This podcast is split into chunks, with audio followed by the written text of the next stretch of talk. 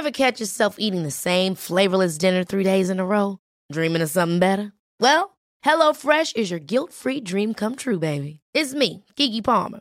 Let's wake up those taste buds with hot, juicy pecan-crusted chicken or garlic butter shrimp scampi.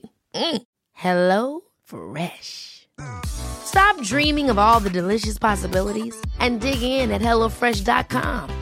Let's get this dinner party started.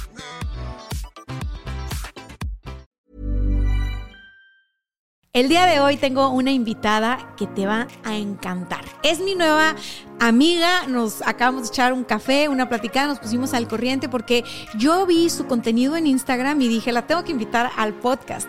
Ella habla de un tema que a mí me encanta. Tú sabes que a mí me encanta como a ti el tema del dinero.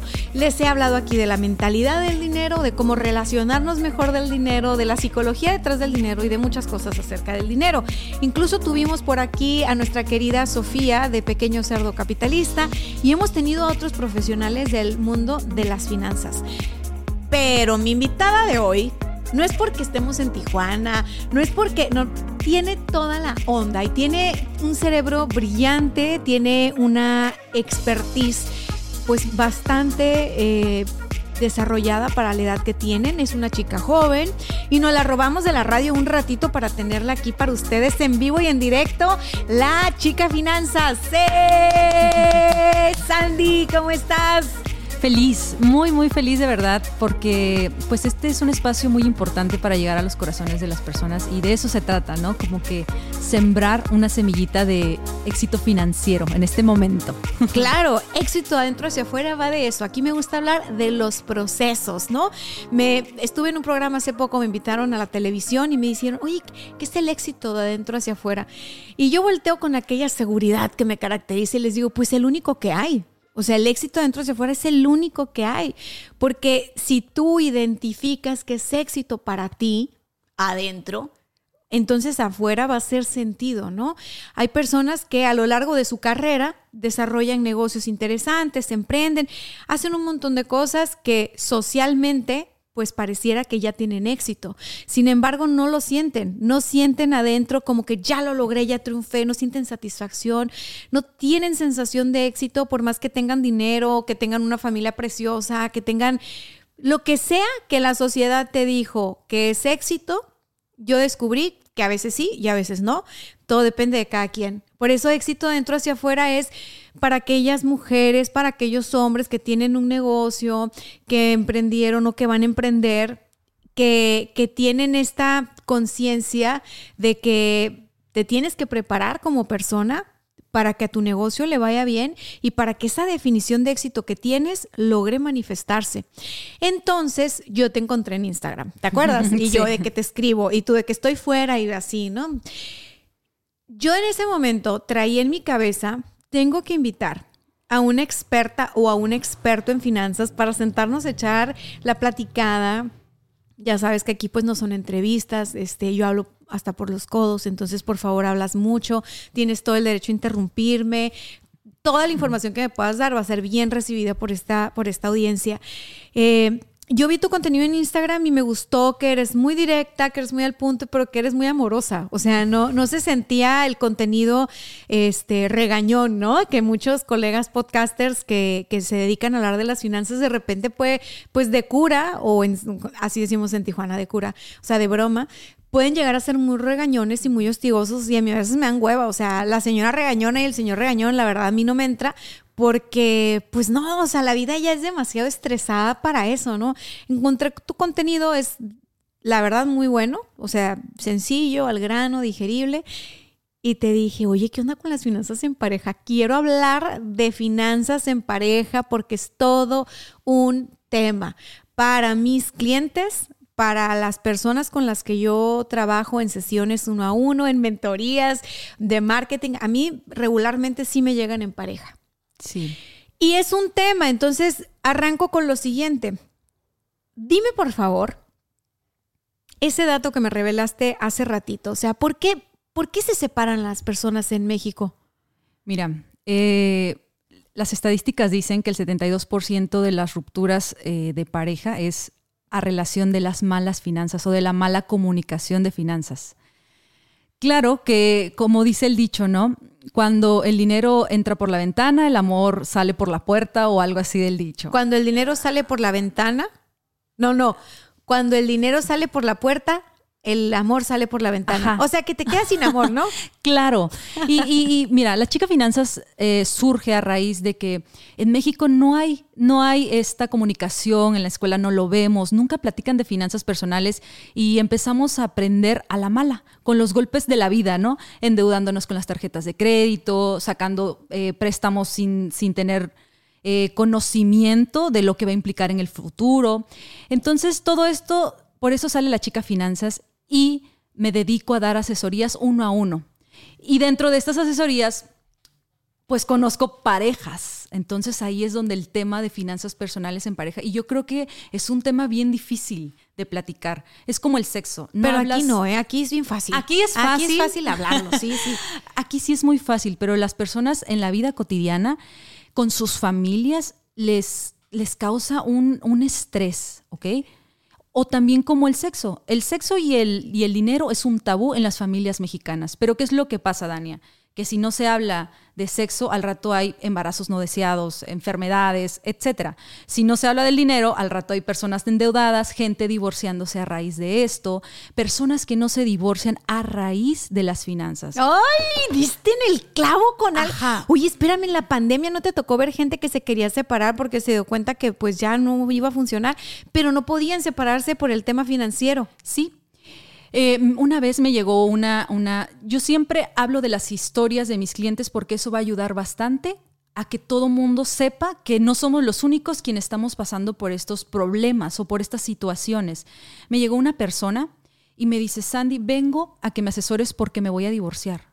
Y yo dije, ah, caray, yo no soy abogada, yo no soy psicóloga. Y dijo, quiero conocer cuál, cuál es mi costo de vida para poder tener la mano en la cintura y decirle vaya a mi pareja. Y es como que, ok.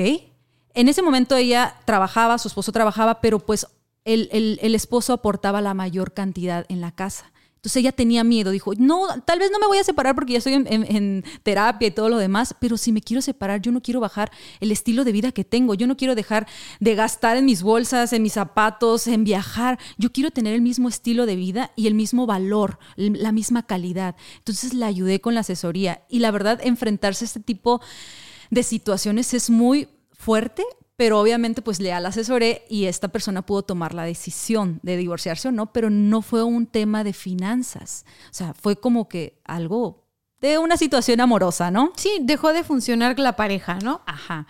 Entiendo.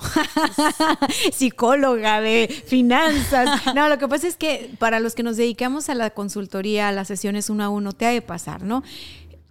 Contigo llegan por finanzas, conmigo llegan por marketing, pero las personas somos un todo. Entonces, no puedes separar eh, lo que estás viviendo en tu casa, en tu pareja o así, del proyecto que vas a hacer a nivel financiero o a nivel de empresa. Es bien importante para todos los consultores que nos escuchan les ha de pasar. No, no es que seas un psicólogo de empresas o de empresarios, no, simplemente que ya con los años te vuelves una persona muy empática, eh, conoces de la problemática porque no es la primera que te llega. O sea, yo ya cuando vi que pues en mis clientes se repetían ciertas conductas, ciertos padecimientos, ciertos dolores, cierto, o sea, dije, no, no, es que aquí algo está pasando, ¿no? Esto es propio del sector. Creo que a ti te ha de pasar igual. Sí, sí, vas aprendiendo muchísimo de todas estas historias y lo que he visto en finanzas de pareja es que me quieren pedir la fórmula secreta. Oye, Sandy, es que ya quiero tener todo bien en la casa, dime cómo le hago. Y es así como, oye, espérate, finanzas personales, necesito platicar con los dos, o sea, con, con tu pareja para ver cómo están llevando su dinero hay que hablar con tu pareja de dinero, no hay que tener miedo. Y desde que estás de novio, o sea, o cuando ya estás con planes de casarte, ¿no? ¿Cómo vamos a llevar esta administración? Porque pues antes, cuando nuestros abuelos o nuestros padres era esposa en casa y el proveedor es el hombre, ¿no? Y hasta ahí para de contar. Pero ahora no, ahora estamos en una generación muy revolucionada, muy activa, donde las dos personas aportan a la casa, pero ¿cómo aportan? Y a veces dicen, no, 50-50. No manches, o sea, 50-50 y si él gana 20 y tú ganas 10 y los gastos de la casa son 70, pues no manches, a ti se te va a ir todo tu, tu, capital, ¿no? A, la persona que gane menos. Entonces, es llegar a una sintonía perfecta de finanzas personales, pero sincerarte. Yo le digo como, desnúdate financieramente ante tu pareja y habla de tus deudas, de tus metas, de tus proyectos. No te quedes a medias, porque yo he visto parejas que por guardarse cosas, Dania, por pena de no hablar con su pareja, arrastran a toda la familia, o sea, su esposa, sus hijos y todo, y ha habido situaciones bien difíciles que van pasando por nada más la falta de comunicación. Y es como, ok, ya hablamos, ya vimos, tenemos deudas, ¿qué vamos a hacer? Pero los dos. Ahorita es enfocarnos los dos porque somos pareja. y digo, eh, eh, independientemente porque hay personas que no les gusta y que dicen, no, yo no cuento con mi pareja. No pasa nada. A los que nos están viendo ahorita, ¿no? Les voy a decir, no se divorcien, arreglen sus finanzas. Tal vez de ahí hay muchas cosas que se pueden acomodar. Oye, es que el dato que me diste al principio es impactante. Y tú, tú y yo tenemos un rato cotorreando porque ustedes no lo saben, pero nos fuimos a echar un café y nos fuimos a echar una botana y, yo tenía mucho interés en, en, platicarle qué es lo que sucedía aquí. Mucha gente llega pensando que viene una entrevista y les digo, no, no es examen. O sea, quiero que me platiques cómo haces lo que haces, porque me encanta cuando encuentro gente como tú que tiene un impacto tan positivo en la vida de sus clientes o un nivel de impacto alto. O sea, cuando, cuando yo estoy hablando de negocios, sé que mi trabajo tiene un impacto alto en un negocio porque estoy en el área de donde se mueve el dinero, ¿no? Marketing y ventas. Entonces es de que sé que hay un impacto alto yo te veo a ti y digo, wow, claro, es que tu negocio tiene un impacto alto en las familias, que es otro tipo de organización, porque tiene que ver con el manejo de los recursos. Y algo que sucede en las empresas, y seguramente vas a decirme ahorita también lo veo en las familias, o, en las, o en, las familias o en las parejas, es que no solamente la emoción que les impide hablar de estos temas de dinero es el miedo, no es la única. Hay personas que no pueden hablar de dinero, por ejemplo, eh, líderes de ventas que no pueden hablar de dinero con sus vendedores en cuanto a cuánto facturó la compañía este año, cuánto vamos a ganar, cuánto vas a comisionar y cómo lo vas a, comisionar tú, este, la empresa en qué nivel está rankeando, qué participación de mercado tenemos. mucha información que de ser transparente el crecimiento para todos sería la verdad muy bueno, Normalmente en las empresas mexicanas la información se reserva en relación al dinero. No comparten la información de cómo están los flujos, ¿no? ¿Y por qué? Por muchas razones. En mi caso yo llegué a tener clientes que no, no le daban un presupuesto de marketing o una bolsa de cuánto dinero podían gastar en cuestiones de marketing o de publicidad a su equipo de marketing o que no hablaba con sus vendedores acerca de X, Y Z. O sea, mucho secreto en relación al dinero. Y yo veía que era así miedo, pero también a veces era culpa, ¿no? Porque era como que, chin, está entrando todo este dinero, pero pues ellos este, no se sienten tan conformes con lo que ganan, no vayan a querer pedir más. Eh, entonces también tenían como a veces... Eh, culpa, miedo, preocupaciones, eh, vergüenza. Algunas empresas que decían, no, pero pues es que cómo, no me alcanza para darles un presupuesto de marketing. Se van a reír de mí, Dania, si les digo, tienes tres mil pesos para gastar. Y yo, eh, que, a ver, necesitamos ser honestos y necesitamos saber cuánto dinero podemos invertir para tener expectativas claras de cuánto queremos ganar. Porque no puedes tú querer ganar con tu campaña de anuncios en Facebook 250 mil pesos invirtiendo 500 pesos de anuncios. no va a pasar. Ahora dime tu parte, ¿cómo que ves? Eh, así aterrizándolo como una empresa, también en la casa. Es exactamente lo mismo. O sea, funcionan de la misma manera. Todo el mundo quiere crecer y tener una mejor calidad de vida. Pero si no tienes claro los objetivos ni cómo lo vas a lograr, pues está bien difícil. Y en lo que dices, la confianza y la comunicación.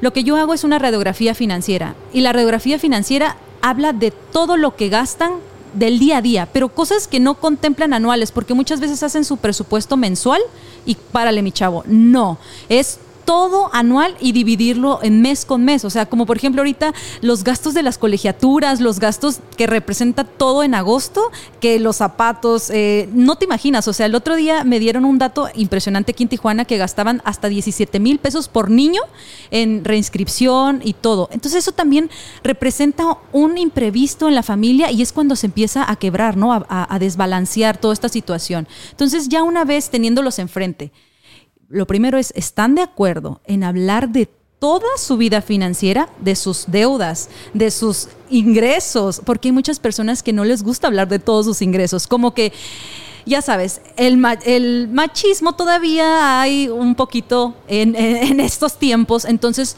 es como que no le puedo decir todo porque el dicho, ni todo el amor, ni todo el dinero. Oye, pero espérate, están para un bien común. Entonces, ya que me se sinceran diciéndome todo, ahora sí vamos atacando cosa por cosa. Y no es 50-50, porque 50-50 es un problema mundial.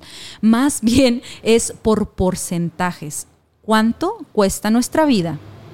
¿Y cuánto tú vas a aportar de tu porcentaje de tu ingreso y yo también? Y si llevan si la persona es ama de casa completamente y él lleva las finanzas o viceversa, ella o él, Simplemente hay que tener acuerdos y nunca dejar de ser patrimonio independiente. Ok, vamos a llegar a este acuerdo. Tú vas a mantener la casa, yo voy a encargarme de los niños, está genial.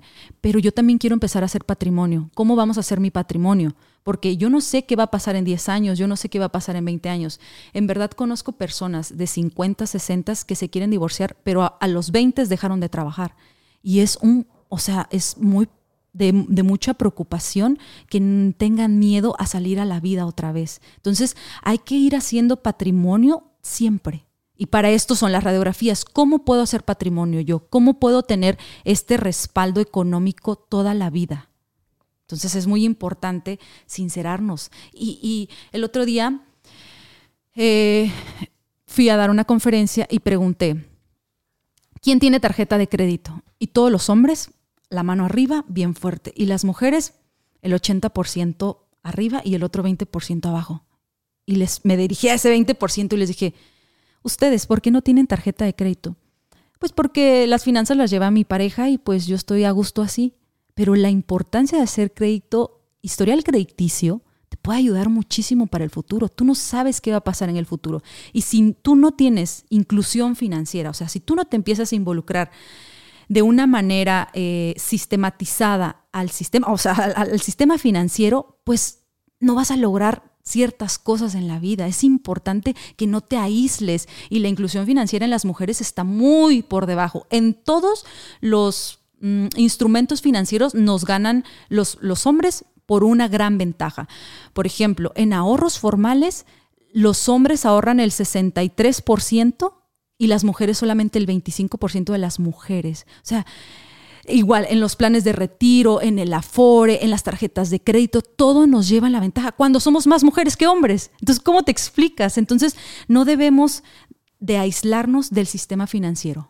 Es que es un tema de cultura. O sea, finalmente yo observo las dos polaridades, eh, si ponemos que cada género está en una polaridad, ¿no? La polaridad femenina y la masculina. A lo largo de 15 años me ha tocado trabajar con empresarias y empresarios. Y a mí me ha tocado ver de los dos, de mujeres que son las que llevan las finanzas, el negocio y el marido no, porque le da nervios así. Y he visto hombres que ellos son los que llevan todo y la mujer no, porque le da nervios. En mi en mi experiencia, tiene que ver con un tema cultural muy interesante que no tiene nada más que ver con eh, lo que aprendimos, que las mujeres hacen esto y los hombres hacen esto. No tiene que ver para mí nada más con algún aspecto de machismo. No lo voy a negar, ¿no? O sea, el machismo existe, pero yo no creo, fíjate, mi teoría me lleva a pensar que tiene que ver con una cuestión de madurez emocional. Entonces, eh, sí, nuestra cultura, si yo la pusiera como, a ver, ¿en qué etapa emocional está, no? Yo veo que nuestra cultura tiene una eh, etapa de madurez como de un adolescente, no lo veo como de un adulto, veo que las culturas europeas son más como adultos, ¿no? Incluso la población es como mayor en edad. Creo que en México somos más como adolescentes, como cultura.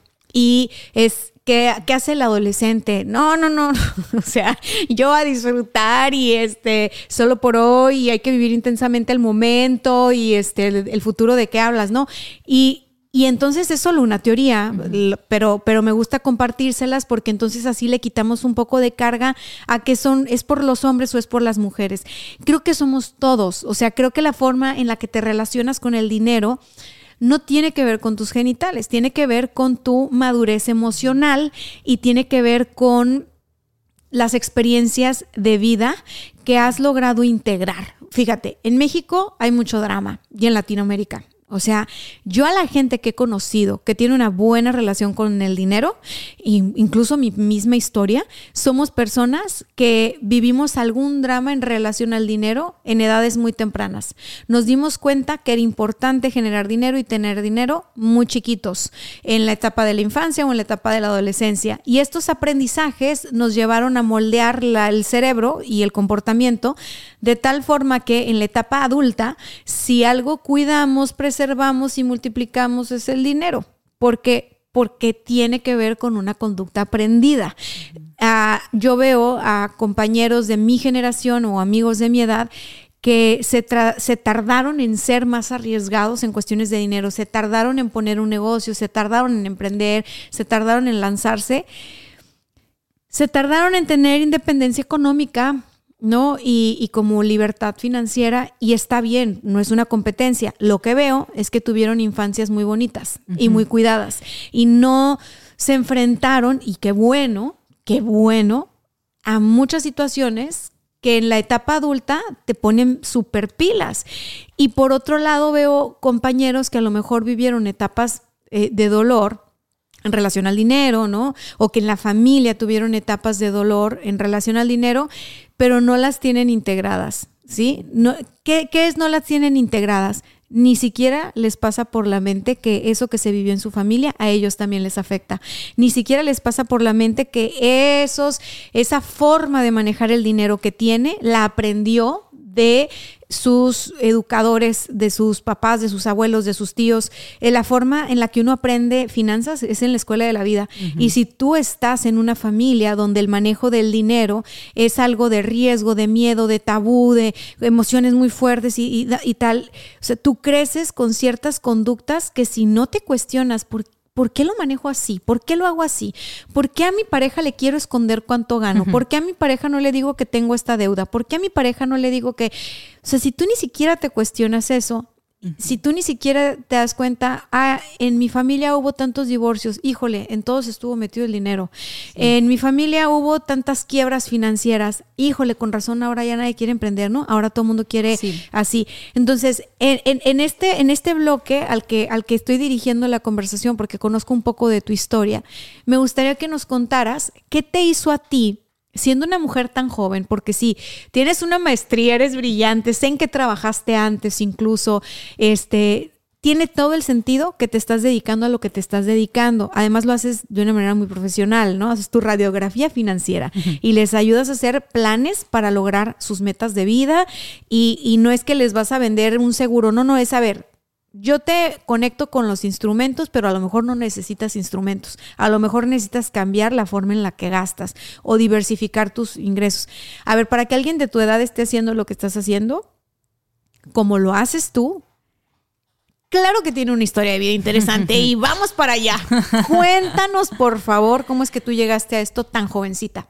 Mira, eh, Anteriormente no me gustaba hablar de esto, pero ahora sí me gusta porque sé que puedo ayudar y conectar con muchas personas.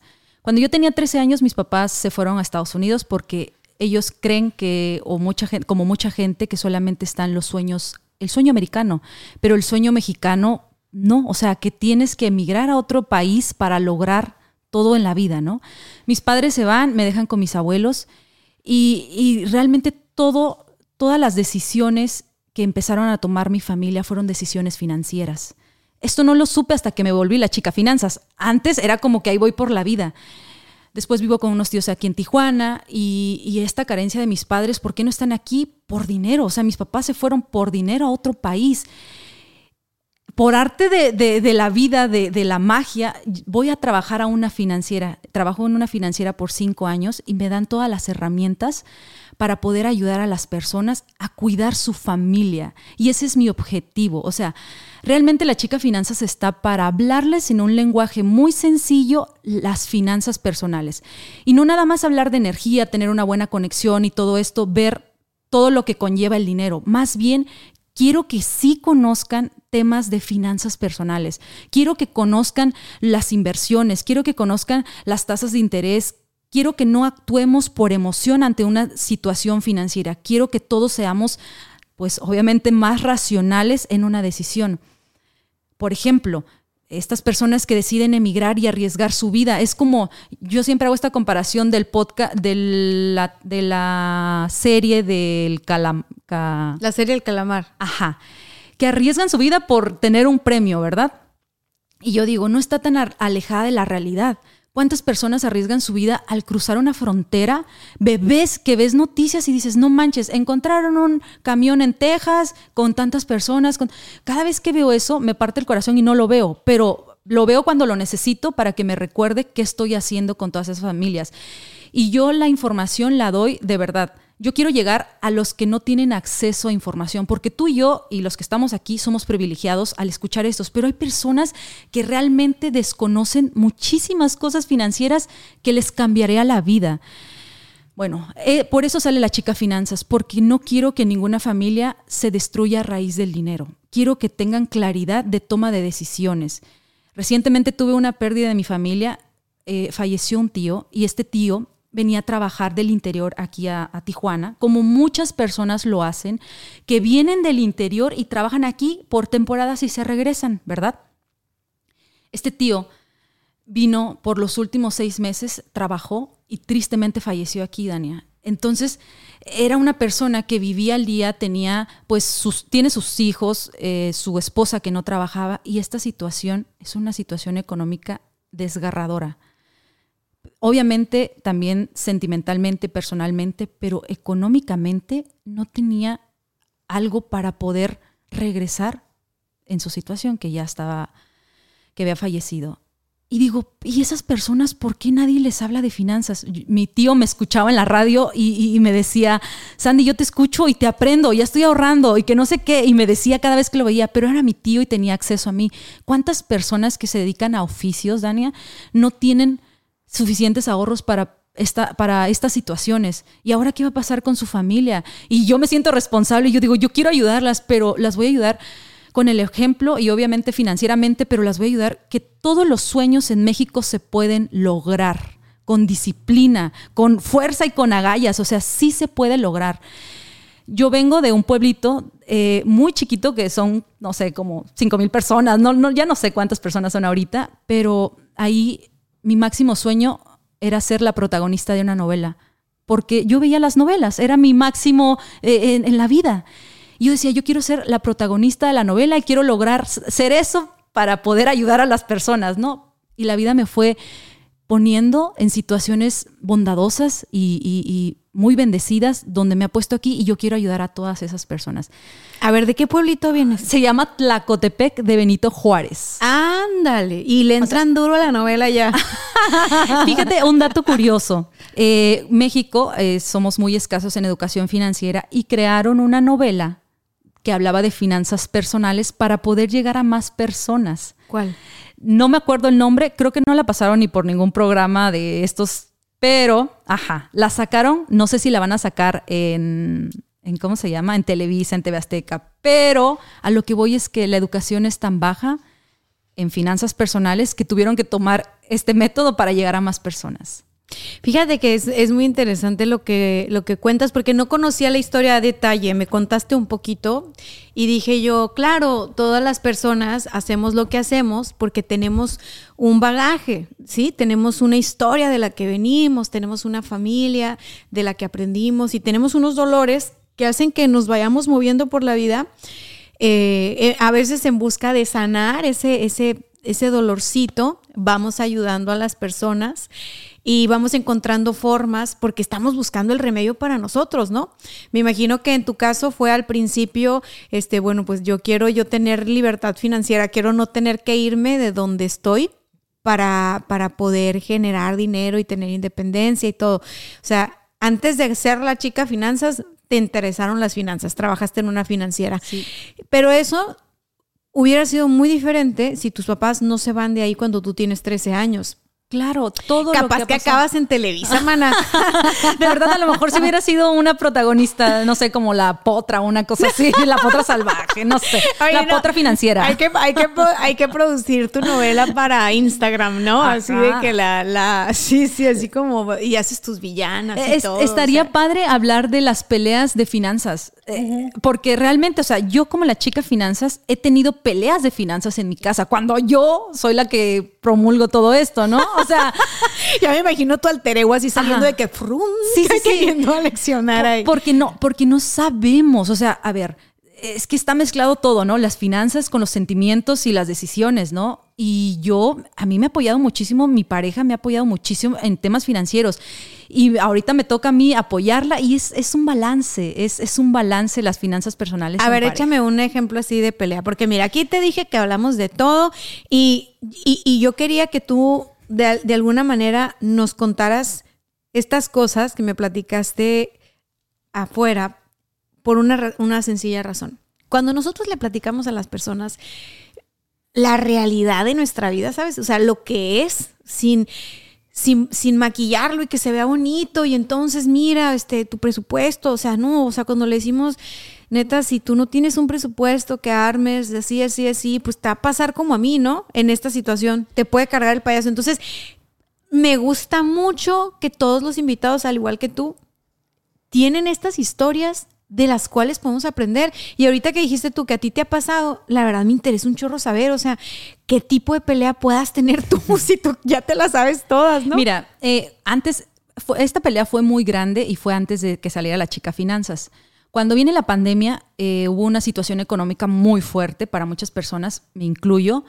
Entonces yo tenía ciertos compromisos financieros, o sea, tarjetas de crédito, préstamos personales, etcétera. Tenías deudas. Tenía deudas. Y yo dije, ¿sabes qué? No las voy a pagar ahorita porque no puedo, porque prefiero lo que estoy generando, aportarlo a la casa y dejar de pagar esas deudas por un momento. Ya después vemos la solución, ¿no? Y mi pareja me dijo, no.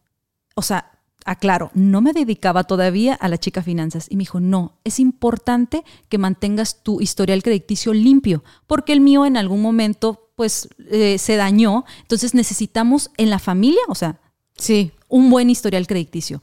Y va a ser el tuyo. Yo te voy a pagar las deudas. Acabábamos de empezar, acabamos de empezar a vivir en unión libre, en pecado. En pecado.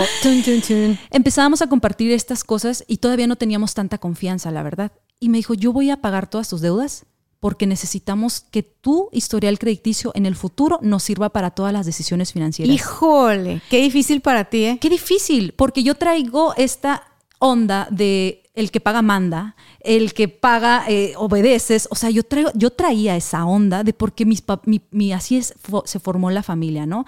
El papá pagaba, la mamá obedecía, los hijos obedecían, iban a comer a donde quería el papá y toda la situación. Entonces yo dije, oh my God, entonces voy a tener que obedecer a mi pareja, entonces me tengo que poner sumisa o qué, o sea, todo esto. Pero ¿sí lo pensaste o fue más a nivel inconsciente? No, sí lo pensé. Sí lo pensaste. Sí dije, no, pues entonces me voy a poner a limpiar la casa para pagar o sea, esta deuda que tengo con mi pareja, pero no es así.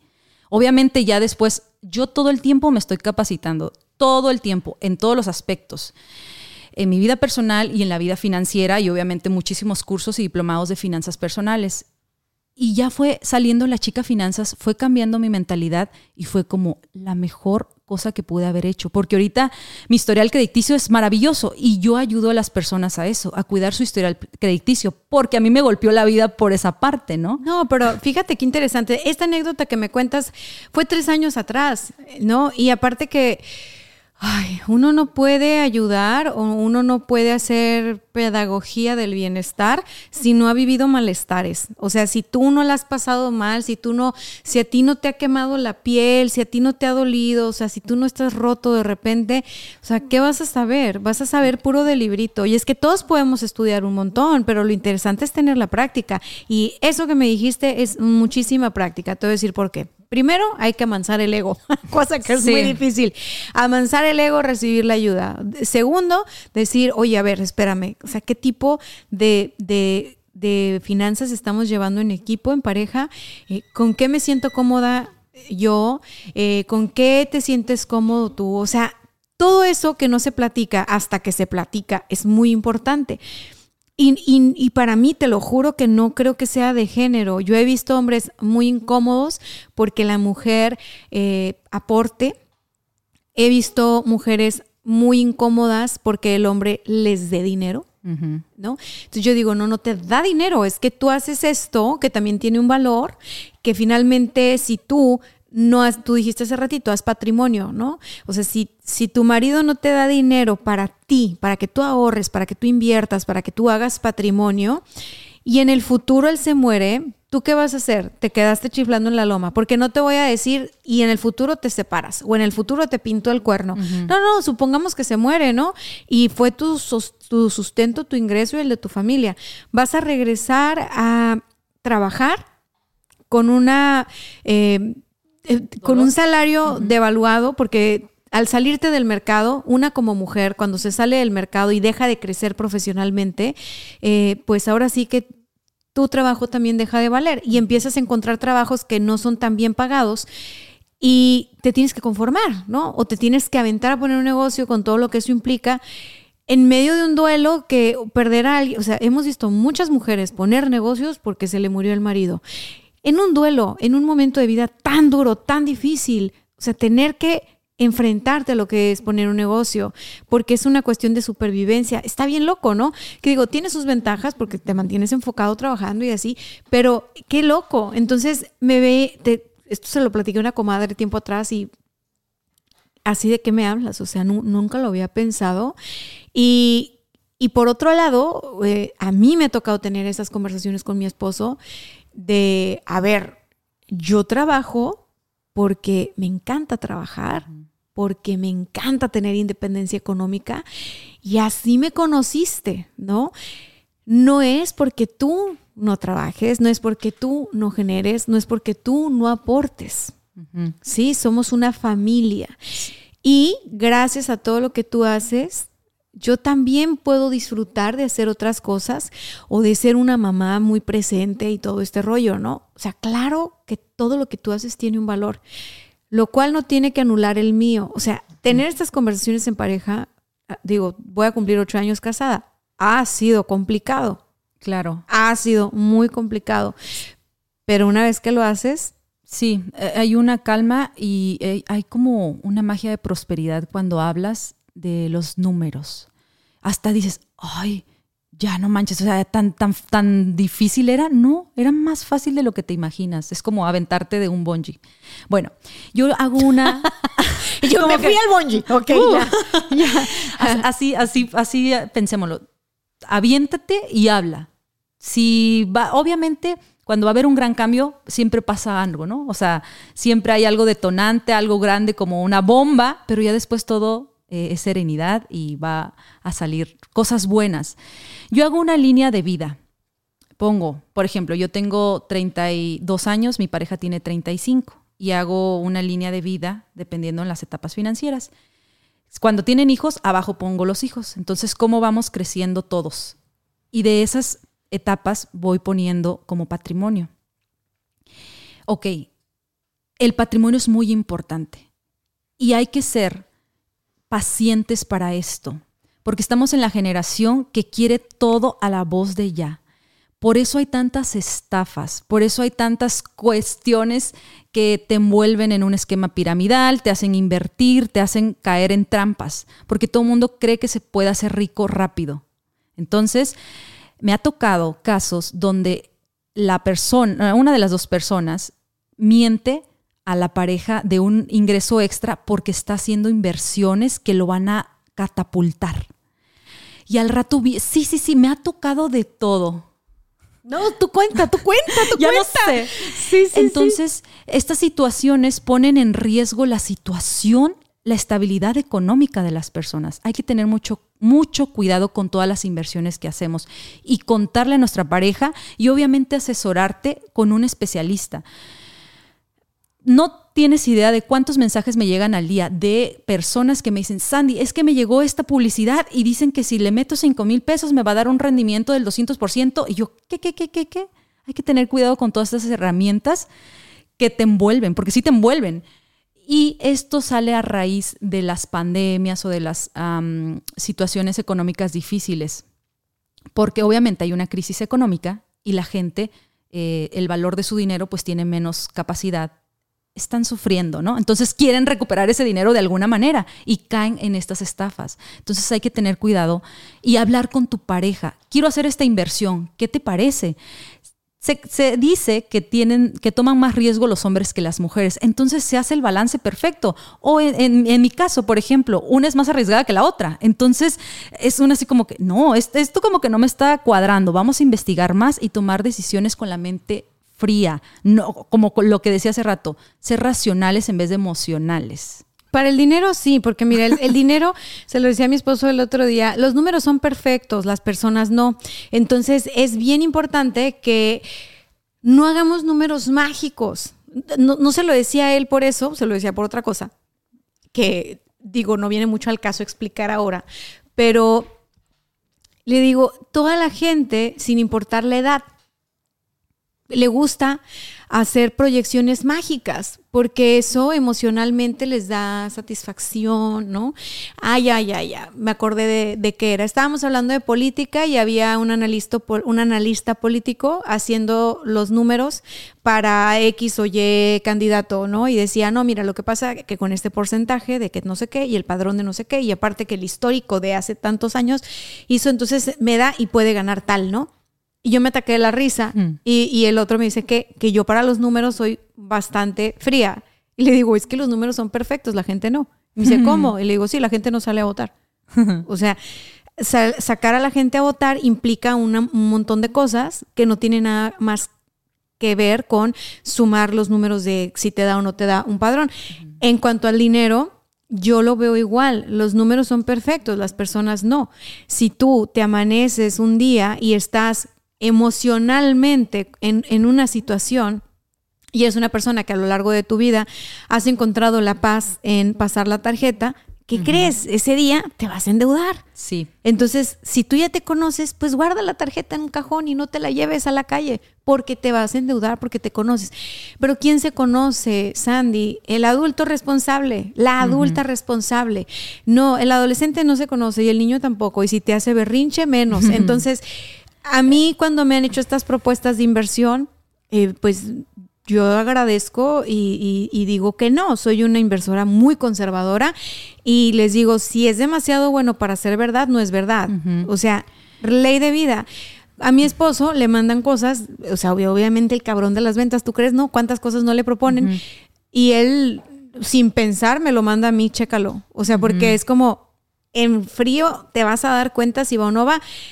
Y da la casualidad que no le hemos cerrado en ese sentido. O sea, alguien me decía, oye, mete medio millón aquí, mm. este, para estarte dando un rendimiento de tanto, pues, súper por encima de todo lo demás. Yo ya le metí, yo ya le invertí, y me acuerdo que le dije al amigo, oye, le dije, amigo, pues ten cuidado, ¿eh? Porque la verdad suena muy bueno para ser verdad. No, no, es que sí me están dando mis rendimientos. Sí, le dije, te los van a dar seis meses y luego no les vas a ver ni el polvo. Correcto. Ah, no me creyó. Y me dijo, es que, o sea, ¿Cómo lo pudiste anticipar? Y le dije, lo pude anticipar porque era demasiado bueno para ser verdad y porque estamos en un momento donde la gente que estafa abusa de la frustración de las personas, de la poca resiliencia, ¿no? De las de estar desesperados por salir adelante. Entonces, hay que estar tranquilos y, y no nada más investigar, sino decir, a ver, si estoy en un momento difícil, en cuanto a finanzas personales o de pareja o del negocio, ¿qué me viene a decir esa situación? O sea, ¿qué aprendizaje de vida me trae? porque las cosas no te pasan. O sea, no, no. Estoy parado aquí en la vida viviendo esta situación. ¿Qué me trae esta situación? ¿Qué estoy sacando de provecho? ¿Qué voy a hacer diferente? Porque es muy, muy, muy, muy, muy diferente cuando tú dices, ¿qué voy a hacer diferente? A cuando tú estás en modo recibir los fregazos de la vida, ¿no? Sí. Dime, dime. Me, ha pasado esto de las inversiones y eso, ¿no? durante estos tres años que me he sentado uno a uno con las personas y he escuchado sus historias y todo, me he dado cuenta que la inversión más buena y más poderosa es la que te haces a ti mismo, en conocimiento, en lo que le inviertes a tu negocio. De verdad, he visto personas que se aferran a invertir en bolsa. Digo, no está mal, pero dicen, no, yo quiero meterle un 30% o 40% de mi ingreso, no me importa porque a, mi primo le fue bien y yo sé que me va a ir bien. Y yo obviamente les advierto y les muestro todo el panorama. Y a veces, pues, obviamente yo voy a respetar su decisión al final de cuentas, ¿no? Y he visto cómo caen y caen y vuelven a caer, pero he visto personas que deciden ser súper conservadoras con su estilo de vida. 50% Sandy, voy a vivir con el 50% y esa es mi meta. Y el 50% lo voy a invertir a mí y a mi negocio. No manches cómo les ha ido económicamente. O sea, han trascendido de una manera impresionante. Y siempre hago esta comparación. Ve todo lo que esta persona invirtió me voy a la construcción, por ejemplo, tengo una clienta que, que, está en la construcción, invirtió todo, todo, todo a su conocimiento en cómo mejorar todo lo que hace. Contrató a personas calificadas y todo su dinero lo metió y le ha ido genial. Y tengo otra persona en construcción que se la pasa haciendo otras cosas en vez y yo le digo, invierte en tu conocimiento, te apasiona la construcción, métele a eso. Somos unos apasionados. Eso sí, en Tijuana yo siento que nos caracterizamos por eso. Somos apasionados y todo el mundo la rompemos aquí. O sea, quien no le va bien aquí es porque de veras. Pero bueno, a lo que voy es que aunque seas apasionado y generador de riqueza, tienes que ser retenedor. Eso es muy importante, porque no importa lo mucho que llegues a ganar, si no tienes tu fondo de emergencia y ahorros para el futuro, futuro próximo, tres meses, futuro, futuro, cuando seas viejito. ya lo dijeron estadísticas. Forbes dijo, para el 2050 va a ser un México de pobres y viejos. ¿Qué edad vamos a tener, hermana? Yo voy a tener 50 y algo. Para el 2050. ¿Cuánto falta? Ah, pues yo te llevo como 30 años, faltan 30 años, yo voy a tener 32, 62 años. Cuando mi hija tenga 32, México va a ser de... Sí, sí, nosotros no vamos haciendo patrimonio para eso. Ah, Ay, yo pensando a dónde me voy a ir a vivir, porque no. ¿Creen que me fregué toda la vida aquí de No, no es cierto. Yo, yo, yo digo que a mí me gusta mucho trabajar. El trabajo dignifica, pero me gusta trabajar por gusto, sí. no por necesidad. Es tienes una libertad creativa impresionante cuando trabajas por gusto y no por necesidad. Entonces, 2050 país de pobres. Tenemos que ponernos a trabajar todos, a retener dinero, a multiplicarlo, a administrarlo. Este, tenemos que ser maduros y dejar de gastar por cumplir caprichitos. O sea, ¿cuál, cuál es tu, recomendación en ese sentido? Sí, mira. Eh, primero es saber tu situación financiera y cómo vas a hacer, cómo vas a hacer eso tan fácil haciendo una lista de todo lo que gastas en un año, todo. Incluye Navidad, cumpleaños. El otro día me tocó una mamá que decía que en el salón de su hijo había 30 niños y que hacían 30 cumpleaños y tenía que dar 30 regalos. Y me sorprendió bastante. Y eso nada más en la escuela de un hijo y en la escuela del otro hijo, más aparte los de la familia, y eso no lo había contemplado. Entonces, tener tu presupuesto personal y saber con cuánto vives, ¿ok? Y después empezar a ahorrar. Eso es lo más importante. Ahorita no le quieras meter así como que quiero meter a la bolsa, quiero empezar a ahorrar en este instrumento. No, primero tienes que controlar lo pequeño y después vamos a ir escalonando. No puedes ser un campeón de natación cuando todavía no estás ni en el chapoteadero, ¿no? Entonces vámonos paso a paso. Primero es sincerarte y ver tus números, con cuánto vives y con cuánto vas a vivir en el futuro. Ok, y a eso le tenemos que poner el tema de la inflación y le tenemos que poner, o sea, para la gente que nunca ha hecho un presupuesto y que yo tengo años fregándolos con que hagan su presupuesto, ¿verdad? Su presupuesto personal, se los he dicho, y para sus proyectos. Pero hoy que estamos hablando del presupuesto de la pareja, fíjate, algo que hacemos mi esposo y yo es que tenemos un presupuesto familiar independientemente del presupuesto de cada quien, ¿verdad? Si el muñeco va y juega golf, pues ese es su asunto, ¿sí? Si yo, este, me da por no, viajar o lo que tú quieras, yo, yo, es, es, mi asunto. Que pues no, normalmente no sucede, pues, pero hay cosas que a mí no me gusta cargarle a la casa, que son como, como mías, que yo digo, no, esto, o sea, son, son mis uñas, es mi salón de belleza, es, es mis cosas, esa soy yo. Sí. A él no le gusta cargarle a la casa estas cosas como de que, pues me fui al campo de golf y no sé qué, está muy bien. Pero tenemos un presupuesto donde entra absolutamente todo, cumpleaños, navidades, este, la ayuda que nos dan en casa, este, cosas que ni suscripciones, ¿no? Las mil suscripciones que tiene uno hoy en día, eh, cosas de la niña, cosas del perro, cosas de la jardinería, ¿no? o sea, todo, todo a detalle. Y si nosotros tenemos un proyecto para ese año y el proyecto puede ser otro negocio o puede ser algo que tenga que ver con, con la propiedad o con adquirir un, algo, un terrenito, algo eso va al presupuesto. O sea, eso va al presupuesto como si ya fuera un gasto real, porque entonces hacemos disciplina financiera y la verdad que no nos toma por sorpresa. Mira, fabuloso, porque yo les digo, me dicen, Sandy, ya quiero comprar una casa. O sea, ya. Y ya les hago el cálculo. Yo tengo muchos eh, instrumentos financieros que ayudan para tomar decisiones y ver números. Así, yo les pongo todo en la mesa y le digo, mira, esto va a ser de intereses, esto va a ser ta, ta, ta, ta. Y le digo, imagínate que ya estás pagando esa casa. No sé, lo cualquier cantidad, ya ponlo dentro de tu presupuesto y lo que acabas de decir, ¿no? Y siente que ya estás, que ya te están domiciliando eso. Ahorita hay muchísimos instrumentos que te ayudan a ahorrar. Entonces es más fácil. Y en el otro tema que decías, es importante la individualidad. O sea, somos seres individuales y no podemos también mezclar todo. Como dices, tu esposo le gusta el golf y ese es su momento. Y a ti las uñas y lo que nos gusta a nosotras las mujeres es nuestro momento y hay que tener un porcentaje o una cantidad, yo les llamo así como cantidad secreta. Es tu dinero y tú sabrás qué haces con ese dinero. O sea, sin, sin ir a como a, detalles, ¿no? Pero es como, ah, pues a mí me gusta como hija, yo quiero a mi mamá darle, en su cumpleaños hay de presupuesto que le demos 100 dólares, pero yo como hija, yo quiero darle 200 dólares. Entonces eso viene de mi dinero. Porque ¿Ves? Por eso somos nuevas amigas, oye, sí, sí, me reflejo mucho en eso, ¿eh? Pero muchas personas no logran eh, llevar esto porque es difícil, porque luego ves como que tu esposo está batallando, o yo estoy batallando, traemos deudas que nos están arrastrando. Entonces, primero es depuración financiera y una nueva palabra. El detox. Ajá. Con la chica finanzas.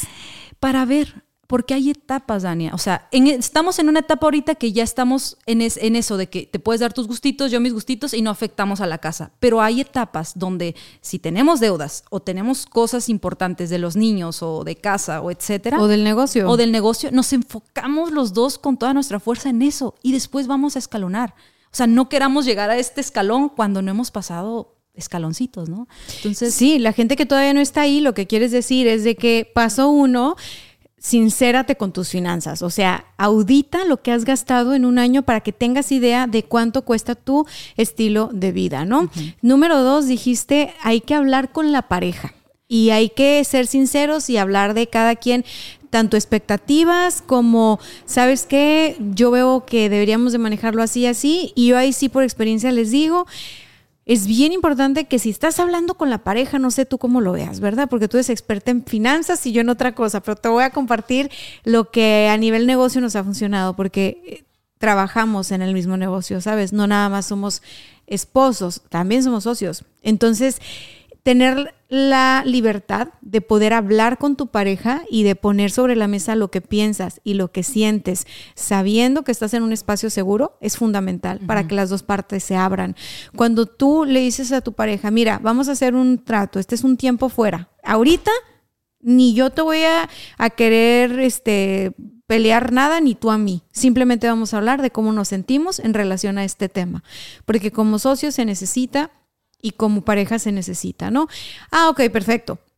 Si estamos hablando de dinero, de cómo manejar un negocio, de cómo manejar las finanzas de una casa, hay dos cosas que van a jugar mucho y es cómo aprendiste a manejar el dinero en tu familia. Entonces, la gente dice, no, pues a mí no me dieron clases de finanzas en mi familia. No, pero eres una esponja y tú viste cómo se manejaba el dinero. Tú nos dijiste hace rato, bueno, es que el que tiene el dinero manda. Sí, yo también vi eso y como somos bien listas, ah, no, pues yo, quiero tener mi dinero, ¿no? Y trabajamos desde muy chicas para que así fuera. Sin embargo, cuando tú te, tú te unes con una pareja, esa pareja trae también otros aprendizajes en relación a cómo se mueve el dinero. Y es bien interesante saber ahora sí que cada quien viene de su tribu y, lo, que, lo que tu tribu te enseñó o lo que tú aprendiste aporta. Y lo que mi tribu me, enseñó aporta, pero hay que pasarlo por el colador. Y el colador es lo que nosotros queremos crear. Entonces, nuestra historia. Nuestra historia. Entonces, sí, para ti es importante tener un patrimonio, ok, lo vamos a construir. Aunque mi mamá nunca trabajó, aunque mi mamá no hizo patrimonio, bueno, tu mamá fue tu mamá, mi amor. En mi caso, yo aspiro a esto. Ah, ok, muy bien. No, pues es que mi papá era el que hacía tal cosa. Tu papá fue tu papá. ¿Tú lo quieres hacer? O sea, tienes que preguntarte. ¿Qué te vas a llevar a tu vida financiera de pareja y qué vas a dejar en la historia de los que te criaron? ¿Por qué? Porque la única forma de evolucionar es hacerlo diferente, pero nadie lo hace diferente si no se lo cuestiona. Entonces, ¿Cómo la ves con ese ejercicio? ¿Apruebas o no apruebas? Lo apruebo. Y, pero quiero agregar algo. A veces nos aferramos a, Hay que hablar en pareja de nuestras finanzas, amor, y, y, empezamos como esta historia romántica de la vida financiera y próspera. Pero también hay, ser, hay que ser conscientes que a personas no les gusta y no quieren y no. Pero eso no te va a impedir a ti tomar las riendas de tus finanzas, ¿ok? Se han acercado muchas personas en secreto de su pareja y las veo por Zoom porque no pueden ir estas personas al despacho. Entonces, no pasa nada, porque luego me dicen, voy y le digo y le entrego el presupuesto. Y, no, no, no, no, no, no, espérate. Primero empieza a controlar lo tuyo y vámonos paso a paso. Si en algún momento logran esta armonía, bien. Y si no, no pasa nada también, se respeta, porque son tantas, tantas, tantas historias que las personas cargan, o como dices, de las tribus, de, de, nuestras familias, que no se puede cambiar de la noche a la mañana. Hay que tener paciencia y ser enfocado en nosotros primero y después, pues ahora sí que vamos a ir avanzando conforme a la familia. Por ejemplo, nuestros hijos. Bueno, yo no tengo hijos, pero esta energía que le estamos transmitiendo a estas nuevas generaciones. Me, me pasaba la, la, la otra vez que me decían, oye Sandy, es que no puedo hablar con mi hijo de finanzas porque no le quiero generar ese estrés. Y yo así como que, entonces tú tienes estrés, mi amor. Entonces le vas a gritar. dos más dos son cuatro. Primero, primero tú sánate financieramente y después vas a poder tener esta conexión con tus hijos. Porque si no, pues así tu estrés se lo vas a pasar.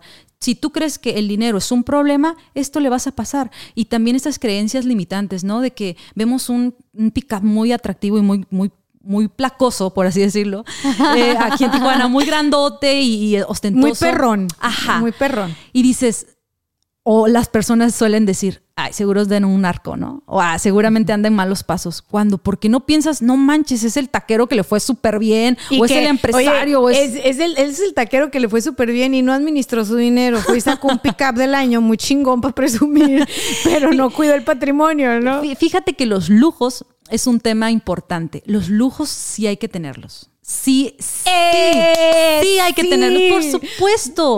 hay que tener un picazón así, hay que tener ropas, ropa de marca, zapatos de marca, o sea, son lujos, no pasa nada, pero que esté dentro de tu presupuesto. Ay, las letras chiquitas, ¿ves qué canija? claro. sí, claro, es de las mías, es de las mías. No, no puedes traer un picapzón y a lo mejor no tener patrimonio, ¿no? O sea, obviamente es dependiendo la situación, quiero aclarar. Finanzas personales dependiendo la situación y la etapa donde estés. ¿Tú, ¿tú recomiendas esto ahorita que abriste el, tema, ni modo, hija? Te voy a preguntar. Porque yo sé que tú vas a hablar eh, desde un lugar de que no podemos generalizar. Cada caso es distinto, cada contexto de tus clientes es distinto y la verdad es de que no hay medicina eh, general que le vaya a servir a todos. ¿eh? En los que nos dedicamos a dar consultoría, sabemos que cada caso es un mundo y cada caso está lleno de posibilidad.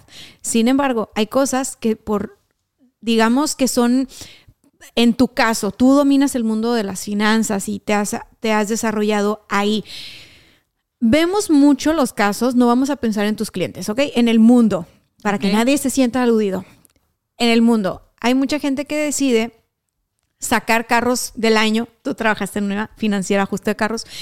Sacar carros del año carísimos, ¿no? Los mejores modelos y de lujo y a veces ni los pueden deducir de impuestos porque no entran en, en la categoría y no tienen una casa no han logrado comprarse un terreno, no han logrado comprarse un depa, no han logrado comprarse, deja tú dónde vivir. Y yo no te estoy hablando de que tiene que ser la casa de tus sueños ni la más lujosa. Yo te hablo de empezar a hacer patrimonio, ¿no? Para mí un carro pierde valor en cuanto lo sacas de la agencia. Eh, yo no soy una persona que cambie de carro rápido ni de celular, ¿no? Y de cosas, a mí me gustan los lujos porque por lo general me duran mucho. Yo tiendo a conservar mucho las cosas. Entonces me gusta que sean cosas buenas, no de marca, pero buenas, de marca o no, porque las voy a conservar y las voy a tener conmigo. Entonces busco siempre lo mejor nada más. Hay gente que esto lo ve mal, ¿no? Dice, no, es que a lo mejor gastas mucho en esto o en lo otro. Y yo digo, no, porque pues, me compré una bolsa, por ejemplo, una vez de este tipo y ya no es como que quiero irme a comprar otra mañana. El carro, eh, prefiero yo tener un carro que a lo mejor lo voy a cambiar antes de que pierda demasiado su valor, eh, pero no me interesa estar renovando de carro ni cada año, ni cada dos, ni cada tres porque prefiero hacer patrimonio o prefiero ahorrar para enganchar algo, ¿no? Que fue como logramos enganchar casa. O sea, yo le decía a él, no, quiero otro carro, no me cambies el carro. O sea, no, es que yo quiero que tú tengas el mejor carro y yo te lo agradezco infinitamente, pero no, primero la casa, ¿no? y entonces cuando él iba a cambiar de carro también le decía, oye, pues no tiene que ser del año, ni lo tienes que sacar de agencia, yo sé que puedes, pero no tiene que ser. Eso somos nosotros. Hay otras personas que dicen, no, mira, lo que pasa es que lo que te conviene es que tú rentes y que le inviertas todo al negocio. Y como tú eres tu negocio, tú eres tu marca personal, entonces tú tienes que traer un carro de agencia, tienes que, traer mucho lujo y que se te vea para que se vea que te va bien y que eres exitoso. Y no le hace que donde vivas esté muy chingón, no sea tuyo, pero tú puedes pagar la renta, págala, porque todo eso es imagen. En la industria en la que mi esposo y yo trabajamos así es, ¿sí? Hay muchos influencers, hay mucha gente que es entre más exhiba el lujo que tengo, mejor me va a ir. Y yo soy de que, mm, pues no, a mí no me parece lo mejor financieramente hablando, pero como yo no sé de finanzas, dame tu opinión. Mira, eh, las estadísticas, eh, yo siempre las saco del INEGI, del Conducef. Eh, la Conducef dice que el pago del carro no debe representar más del 30% mensual, ¿ok? Si lo quieres sacar financiado. Y esta pregunta que me haces de que si no, si no tienes casa y compras un carro de lujo, es dependiendo, o sea, va a variar bastante dependiendo eh, la situación en donde estés. Lo que sí yo creo, pero eso es de mí, si no tienes ahorros y estás pagando un carro que representa un 40% mensual, ahí sí es grave. O sea, dices, no, o sea, el 40% de mi ingreso se va a un pago de mi carro o 30% y no, no estoy ahorrando cero, estoy ahorrando cero. Ahí sí es como que, oye, espérate, estás haciendo algo muy mal. Y la cuestión de que el seminuevo y el nuevo, antes de pandemia, Dania, el valor de los autos era... Eh, se notaba mucho la diferencia de un nuevo a un seminuevo. Pero como pasó esta cuestión de los chips y de que no hubo producción de los carros, los autos seminuevos se evaluaron muchísimo. Su valor casi era mayor al valor factura. Entonces ahorita, ahorita, ahorita, 2023, un auto seminuevo y nuevo la diferencia es mínima y el cero kilometraje es lo, lo más importante, ¿no? Entonces todo depende de la situación. Obviamente se tendría que evaluar tus planes. Si tus planes a corto plazo implican sacar un pickup, vamos a centrarnos en el pickup fregón, porque ese pickup te va a dar el transporte para tu trabajo o te va a dar la fuerza que necesitas para moverte de un lugar a otro y no tienes casa, no pasa nada porque ese instrumento lo estás utilizando para generar mayor riqueza. Pero si solamente lo tienes de puro lujo, que no te genere nada, que vas y gasta un montón de gasolina, que me ha pasado, o sea, que gasta un montón de gasolina y no, no te sirve como instrumento para generar más, no tiene sentido. Ese sería yo creo que el punto clave. Si tu carro es de lujo y te está generando mayor eh, rendimiento, eh, mayor riqueza, pues está bien. Y ahorita en esta generación no, no se asusten si no tienen una casa, no tienen patrimonio. La situación financiera ahorita no es difícil, yo le llamo está siendo restaurada en muchos aspectos. Ay, qué linda. Ajá. Está siendo restaurada. Estamos en medio de una transformación. Sí. Ajá. Y eso, eso a veces implica ajustes. Claro. Lo vimos. Muchas personas, a nosotros como frontera, se vinieron a vivir para acá. Y eso incrementó el valor de las propiedades como no tienen idea. Muchísimo. 30% arriba del valor de hace dos años así, sorprendente. Y muchas personas decían, ah, pues me voy a comprar una casa, vamos a ponerle de 3 millones. Eh, y ahorita esa casa ya cuesta 5 millones. Yo estaba juntando... O 6. O 6. O 7. Sí. Porque Tijuana, hijo, sí. Creció bastante. Entonces, si tú estabas haciendo un plan financiero para juntar un enganche de una casa de 3 millones y ahorita ya cuesta 6, dices, ah, caray, mis planes no son como los había planeado. Pero no se desesperen. Estamos en una transición y simplemente no hay que dejar de ahorrar. Es que eso es lo que te digo. O sea, el, el tema del dinero no es si tienes mucho o poco, es lo que haces con él. A mí me sigue haciendo ruido y, y- y- y tal vez aquí hay algo que no te he dicho y es, Gerardo y yo me confesaste hace tiempo, no, Daniel, yo te vi a ti hace como siete años en un evento en el Red Lion, enfrente del Plaza Río y yo me fui, sí, ahí estuve yo con mi marido y estuvimos dando una charla y qué padre coincidir contigo siete años después. Bueno, en el, en el ecosistema en el que nos movemos hay mucha gente que se dedica a hacer mercadeo en red o multinivel. Y hemos sabido de historias aquí en Tijuana de gente que se mete a grupos de multinivel y la estrategia de marketing que les recomiendan y, de, y para vender más y que más gente quiere entrar a tu red y se afilie es justamente que inviertan en lujo. ¿Sí? Pero usan la palabra invertir cuando el hecho de comprar o adquirir no necesariamente es invertir. Si tú estás gastando tu dinero en pasivos, no estás invirtiendo, estás gastando. Ay, se nota que me encantan las finanzas. Yo Sí. aquí echando chal. Mira, es que es, es un absurdo porque es un volado. Les dicen, Tú tienes que traer un carro y incluso si vas por la calle y te encuentras un carro chingón aquí en San Diego, tómate la foto, súbela a tus redes y con una frase inspiracional. Eso como instrucción de, marketing, ¿no? Segundo, hay que rentar Airbnbs y lugares bien chingones y que andamos acá y que el estilo de vida y por, para que la gente se, se atreva, ¿no? Ah, ok. Este, hay que rentar, o sea, donde tú vivas, este, pues que esté chingón rentas carísimas en Tijuana, ¿no? Que tú dices, ah, ok, está bien. Entonces empiezan a generar alrededor de ellos un efecto de, oye, pues le está yendo bien. Entonces yo también me voy a meter ahí. Claro. Ahora, esto no es sostenible en el tiempo para todos. O sea, desde mi perspectiva, hablando de marketing, eh, es, es demasiado riesgo y poco honesto porque estás vendiendo una idea de éxito material que todavía no tienes, que estás construyendo. Entonces mejor dile a la gente, lo estoy construyendo, cáele a construirlo. Y por otro lado, financieramente hablando, la gente que se mete en un multinivel es porque quiere generar más dinero o, o quiere este, tener un modelo de negocio que le dé la libertad de el estilo de vida que desean. Entonces yo digo, si tú tienes X cantidad de dinero y estás entre ahorrar para enganchar algo de patrimonio, no ahorita, en el futuro, o gastarte ese dinero en rentas caras, en outfits caros, en estilo de vida caro, porque eso te va a ayudar. O sea, dicen, es que es mi estrategia de marca y no chingues. O sea, me dedico al marketing y eso no tiene que ver con estrategia de marca. En ese escenario, ¿tú qué nos dices? Mira, me hace pensar en, en un libro fue mi primer libro, para ser sincera, de finanzas y no tiene nada de finanzas. Sí tiene mucho de finanzas, pero no tiene, eh, es más inspiracional. Y en este libro hablan de la carrera de la rata. Y me imagino a estas personas que están en esa carrera de la rata.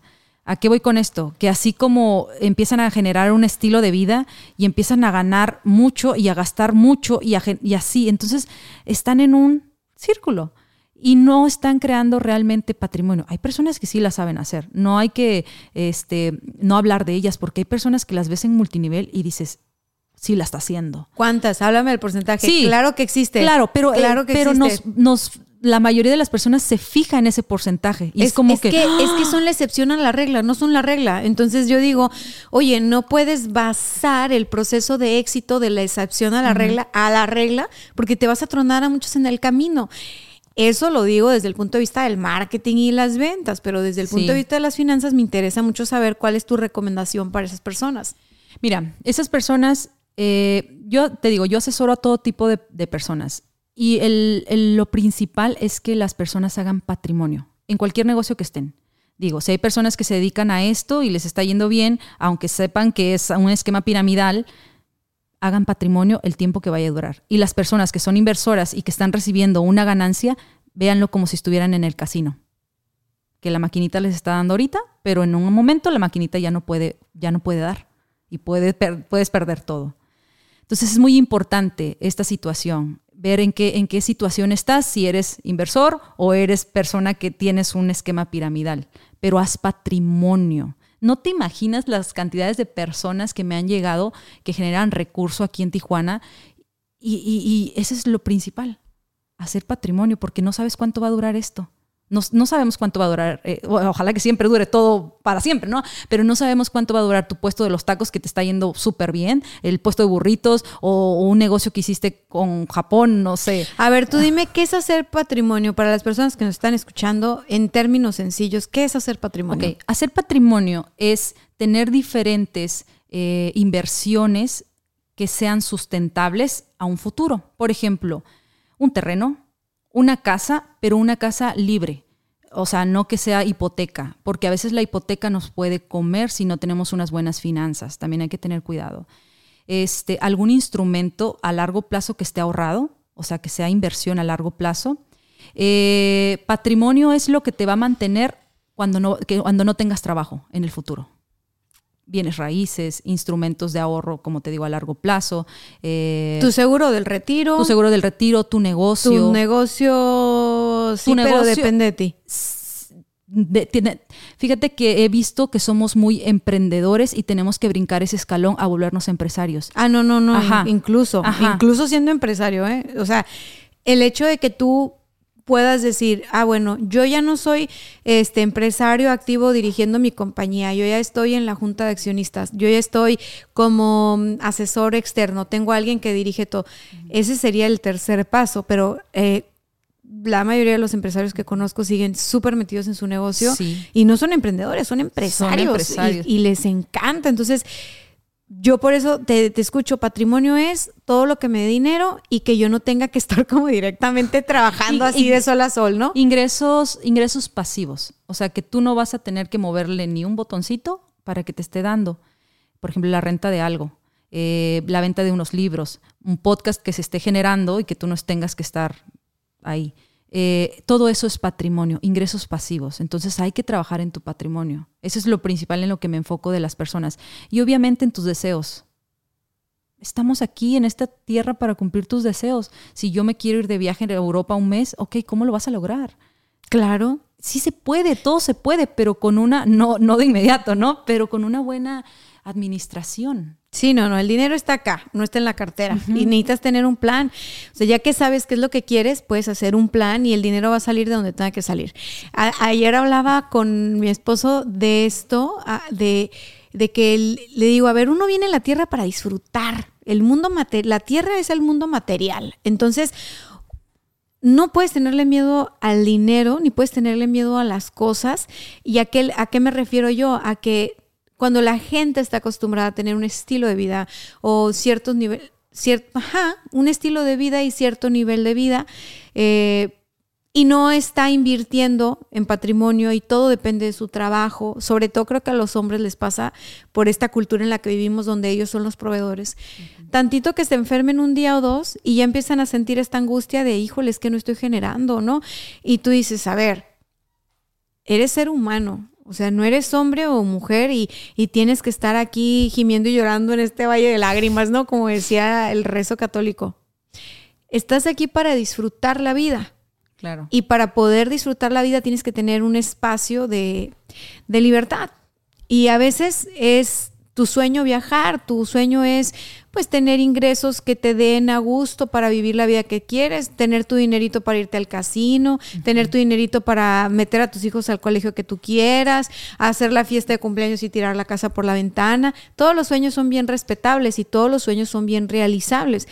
El dinero y las cosas y el mundo es para disfrutarlo. No lo disfrutamos por todos estos condicionamientos que traemos, por todos estos anclajes, estos miedos a perder, a fracasar, a que te lo quiten, a que te mueras, a que porque el ser humano está así. Pero yo les voy a decir algo, relájense un chingo. O sea, la vida se disfruta con lo que tengas, ¿eh? El que sabe desarrollar su capacidad de disfrutar, los tres pesos que gana, va a disfrutar después los millones que tenga. Entonces, ¿tú tienes que? Un don. Yo disfruto eh, cosas simples de la vida. O sea, en verdad, yo disfruto cosas bien, bien sencillas y eso yo creo que muchas personas les hace falta. Porque cuando disfrutas así lo pequeño, como dices, vas a poder disfrutar todo. Y, no te va a dar ansiedad, ¿no? No vas a decir, ah, entonces, por ejemplo, me gusta mucho escucharte porque me dices, tengo un don, el don de disfrutar. Para, para tener una buena relación con el dinero, necesitas saber disfrutar. ¿ok? Porque el que no sabe disfrutar con poquito, no sabe disfrutar con mucho, no importa cuánto tenga. Y cuando tú tienes un sueño y tienes una, yo que trabajo en estas sesiones uno a uno bajo objetivos y planes y todos esos objetivos y planes están alineados a los sueños de mis clientes, ¿no? Eh, no me meto al aspecto de finanzas, pero cada plan trae un presupuesto, porque yo les digo ya, para que se haga material, para que se convierta en realidad tu sueño, tiene que tener un presupuesto porque el dinero es la moneda de cambio en este planeta. Entonces, lo quieres materializar, le tienes que poner un presupuesto. Y se me hace muy padre ver cómo al final del día estos planes del negocio o planes de marketing o planes toman un sentido, incluso los de ventas, un sentido muy personal cuando ya lo tenemos atado a una meta de vida, a un proyecto de vida. Eh, y eso tiene un presupuesto, el, marketing y las ventas se vive bien diferente desde ahí a cuando simplemente lo tengo que hacer porque lo tengo que hacer, porque mi negocio tiene que crecer o porque... No, no, no, le quitamos esa parte. Yo imagino que tú ves esto demasiado con tus clientes y que te has dado cuenta de la diversidad de personas que hay, ¿no? En, en Tijuana, que es donde estás impactando más. Quiero que me digas qué es lo que tú notas? La gente, la mayoría de la gente es como tú, disfruta el dinero o disfruta las pequeñas cosas de la vida o no. Cuéntame de eso. Este, tengo de todo tipo de clientes, pero lo que sí eh, conecto con ellos es las ganas de crecer. Eh, una de las tareas que yo les dejo es así como, dime cómo puedes generar ingresos, dame tres fuentes de ingresos. Y se quedan como, Sandy, pero ¿cómo? No tengo tiempo. Esa es tu tarea. Y si no, pues no nos vemos la siguiente sesión, ¿no? Y los pongo en aprietos, pero después llegan con ideas que te sorprendes, ¿no? Y me da mucho gusto. Y yo creo que con eso conecto con ellos. Y, de todo lo que hemos estado platicando, y, de la emoción, y de que el presupuesto, y la confianza, y platicar, todo eso va de la mano con la disciplina, pero también con las cuestiones financieras. O sea, analizar, los números, eh, analizar los intereses, analizar cada situación que vayas a tomar. Para esto habemos expertos, pero también hay muy buenas herramientas. Conducef es como la puerta hacia el universo financiero que tenemos en, México. Eso es, digamos, que lo más completo. Ahí hay calculadoras para saber qué carro tienes que comprar dependiendo de tu ingreso, qué casa tienes que comprar dependiendo de tu ingreso, qué PPR tienes que contratar, mm, seguros de... O sea, en Conducef vas a encontrar todos los instrumentos financieros de una vida cotidiana, ¿no? Ya grandes inversiones y todo eso ya es diferente. Pero sí tiene que ser visto por los ojos de un experto, ya sea que tú te capacites eh, eh, en Conducef o en cualquier, ahorita hay muchos talleres, cursos que dan las escuelas o tomes una asesoría uno a uno. Es importante ver los números y ver como desde afuera todo el panorama financiero para que tú puedas tomar una decisión consciente. Es importante. Y para que le pierdas el miedo, porque una vez que sabes, muchas veces el miedo es ausencia de conocimiento. Muchas veces el miedo es de que no lo entiendes y, piensas como no entiendo, este, a lo mejor me van a hacer trampa, entonces mejor me aíslo y me protejo. Mucha gente no se acerca a las instituciones financieras, a la Conducef o a los expertos porque se sienten en desventaja por no saber. Y me gusta mucho que los estés canalizando de esa manera porque la información te hará libre, ¿eh? La información te hará libre. Tú decides. O sea, una vez que tú sabes, tú decides. Entonces sí, me encanta lo que le estás diciendo. Me gustaría preguntarte algo. En pareja, pues se hacen proyectos, ¿no? Y hay de todo. A veces trabaja una de las dos partes, a veces trabajan los dos, a veces el presupuesto es, bueno, él carga con todos los gastos y ella no, es su dinero, ¿no? Y a veces dicen, bueno, ¿sabes qué? Vamos a ingresar todos juntos y vamos a de lo que ingresó vamos a pagar todo nuestro estilo de vida y de lo que sobró no lo vamos a dividir entre dos. Y hay autonomía. Hay otros que dicen, bueno, ¿sabes qué? Porcentaje. Hay otros que dicen 50-50. Hay muchas modalidades porque hay muchas formas de ser familia. Y yo digo, ni bueno ni malo. ¿no? Si, si te duele el pie, acomódate el zapato. Quiere decir que la forma en la que lo venías haciendo ya no funciona. Necesitas cambiarla. Pero si la forma que tienen ahora les funciona, quien nos está escuchando y dice, Ania, yo lo que quiero saber es cómo tener un proyecto con mi pareja, porque yo quiero tener eh, patrimonio, yo quiero tener mis rentas, yo quiero tener, y a él le falta ambición, ¿no? Me, estoy acordando exactamente de una chava que es muy movida, es muy trabajadora y, y por uno de los episodios en los cuales hablé de dinero y de dinero en pareja, justamente ya creo que hace dos años, me dijo es que yo no, o sea, no sé cómo plantearle. Y me acuerdo que en aquel momento le dije, a ver, siéntense a hacer la meta como hacemos metas de negocio, la meta de la casa, hagan un presupuesto y entonces a partir de ahí hay que generar un plan para cubrir el presupuesto. Y vamos de menos a más. O sea, si la propiedad que quieres comprar vale 3 millones, a lo mejor tienes que juntar un enganche de X, entra la Conducef para que veas cuánto, este, ocupas un enganche, entonces vas a juntar para el enganche. Entonces eso significa que a tu presupuesto le vas a meter el egreso que dice enganche y tú lo vas a retener y luego ya lo vas a invertir en esto que te va a dar dinero. Y desde mi punto de vista tenía que ver con poder estructurar. Una, hablando se entiende la gente. O sea, una vez que hablas y que estructuras, pueden o no ir en la misma dirección.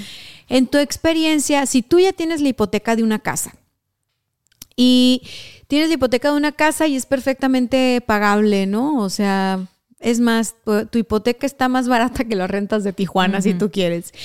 Y aparte tienes, mm, no sé, a lo mejor tienes dos carros de agencia que estás pagando, me estoy inventando el caso acordándome de las conversaciones, porque yo ya les dije, mi caso es de a mí no me encanta tener deudas de carros ni de eso, o sea, no, no, no, no, no creo en esa religión.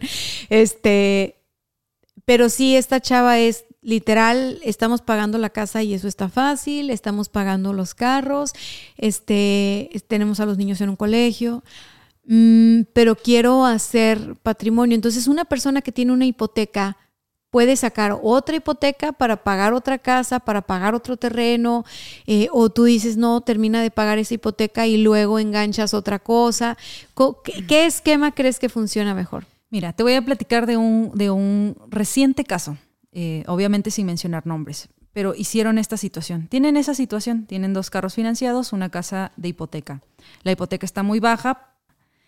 Ellos siempre quisieron vivir en una zona más céntrica, porque viven en una zona un poquito más alejada de sus trabajos. Entonces ellos van a hacer, bueno, juntos vamos a hacer esta estrategia. Conseguimos el valuador de su casa, no, recuerdo, pero era como 40% arriba de lo que les costó. Entonces la van a vender, van a liquidar eh, la parte que todavía deben y con ese dinero van a comprar la casa más grande en una mejor zona y la hipoteca les va a quedar igual y aparte les va a sobrar no recuerdo cuánto, si medio millón o un millón, eh, pero van a empezar a construir en un terreno que tienen. Nada más por hacer este movimiento. es arriesgado. Porque eso es el panorama perfecto, como dijiste. Los números son perfectos. Vende, paga y, y, se pasan a esta casa. Pero si no se venden y ya la tienen que dejar y la casa se las... O sea... Lo divertido de hacerlo realidad, Sí, hay que amortizar la deuda, eh, si no sale, si no te pagan eso. O sea, hay que ver los diferentes eh, panoramas para que tú puedas tomar esa decisión. Eh, decía, yo quiero construir en ese terreno y venderlo y lo voy a recuperar y voy a ganarlo doble y yo, oh, suena maravilloso, pero no funciona así las cosas. Hay que buscar, eh, este... A ver, para entenderte más, ¿no? No vamos a decir nombres que al cabo, o sea, podría ser yo, ¿no? No, no soy yo, pero me encantó la idea. Entonces, digamos que esta casa, ¿en cuánto está evaluada ahorita? Mira, números más, números menos, la van a vender en cuatro millones y medio. ¿Y la habían comprado en cuánto? Tienen una deuda, no recuerdo en cuánto la compraron, pero tienen una deuda ahorita de un millón. Ok. Entonces les va a sobrar suficiente para comprar la otra propiedad, que esa casa está, digamos, no me acuerdo cuánto cuesta, pero como 6 millones. Ok. Ahora, háblame de las zonas. La de cuatro, ¿en qué zona está? Ok. Aquí en Santa en La Rioja. Ajá, sí creció demasiado el valor. Demasiado. Sí. Y la otra está en Otay. Ok. Que queda súper cerca de, de su zona. De su zona, correcto. Ok. Como esa historia, he conocido varias en Tijuana. O sea, de que la propiedad que compró, por ejemplo, tengo una amiga que compró en Verona hace mucho cuando salió Verona, mucho. Y no sé, su casa costaría un millón y medio. O sea, para que te des una idea, ¿no? Su, su, este, su mensualidad, su hipoteca, pues es sumamente pagable. Este, la verdad que no debe mucho. Es, así, pues ahí, ahí se la lleva, porque esa casa la sacó hace bastante. Entonces, yo estaba viendo el valor de las propiedades ahí y dije yo, no te pases de lanza. o sea, hemos visto casas de 6 millones de pesos en esa zona y bien pequeñitas. Y, sí. Y dije, wow, esto de la... O sea, sí está bien loco cómo el ajedrez de la vida te va moviendo las piezas y qué importante contar con gente como tú con la cual puedes rebotar ideas. Oye, estoy pensando esto, o sea, ¿me conviene financieramente o, no? O es una, es una locura, ¿no? Ajá, sí, sí, sí, es importante hacer un análisis de, estas situaciones y porque pues esta persona tiene familia, entonces tiene pues un, no me acuerdo si dos niños o tres, no me acuerdo. O sea, va, va a hacer el cambio, las escuelas, o sea, hay que eh, toda toma de decisión es financiera al final de cuentas. La va a cambiar de colegio, ahora dónde, o va a seguir en el ciclo escolar ahí, o qué va a pasar. Entonces, todo esto es lo que hago en las radiografías financieras. O sea, firmamos un aviso de confidencialidad y platicamos de todo esto y pues les ayudo muchísimo. Y cuando son pareja, pues ahí está más un reto. La doctora corazón de las finanzas. Sí. La chica finanzas. Te vende tu casa. No es cierto, no las vende nada. No, no, no, no. Nada más analiza, nada más analiza. Yo, yo, no, yo no, no vendo, no, o sea, no hago eso. Tengo asesores para eso y, socios comerciales, pero yo en realidad no vendo casas, ni compro casas, ni. Oye, y fíjate, eh, ahorita que dijiste eso de la hipoteca, si tú tienes una hipoteca a la que ya le debes poquito, pero no quieres vender la propiedad porque pues te gusta, ¿no? Entonces dices, tengo la opción de seguir pagando la hipoteca, que es bastante pagable, o liquidar la deuda y ya no pagarle intereses al, banco. O decir, pues en lugar de liquidar la deuda, pues compro otra propiedad. o sea, ¿qué es mejor en ese caso? Ahorita que dijiste, ya me queda muy poquito de hipoteca y el pago es muy bajito, a veces ha funcionado que las rentan y pagan la hipoteca y aparte les da una ganancia. O sea, ajá, eso es importante porque antes, o sea, yo, yo puedo analizar y digo, ¿cómo es que pagas 15 mil pesos de esa casotota, no? Cuando ahorita fácil pagas, bueno, una hipoteca está en 45 mil pesos, o sea.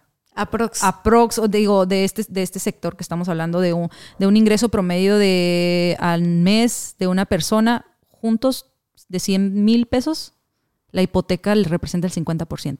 Bueno, a lo que voy es que la puedes rentar y puedes generar ya un ingreso pasivo. Nada más que las personas que se dedican a rentar hay que tener mucho cuidado porque no contemplan los gastos de, mantenimiento. de la casa. Entonces es otro tema, pero este, en esta situación, ¿qué, ¿qué harían si comprar otra casa?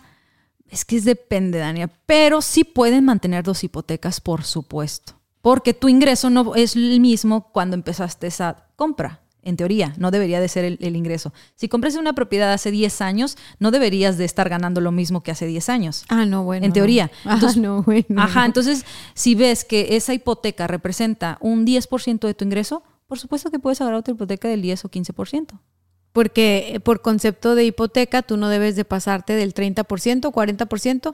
Dijiste que el carro no debe de, de, ser más del 30% idealmente, ¿no?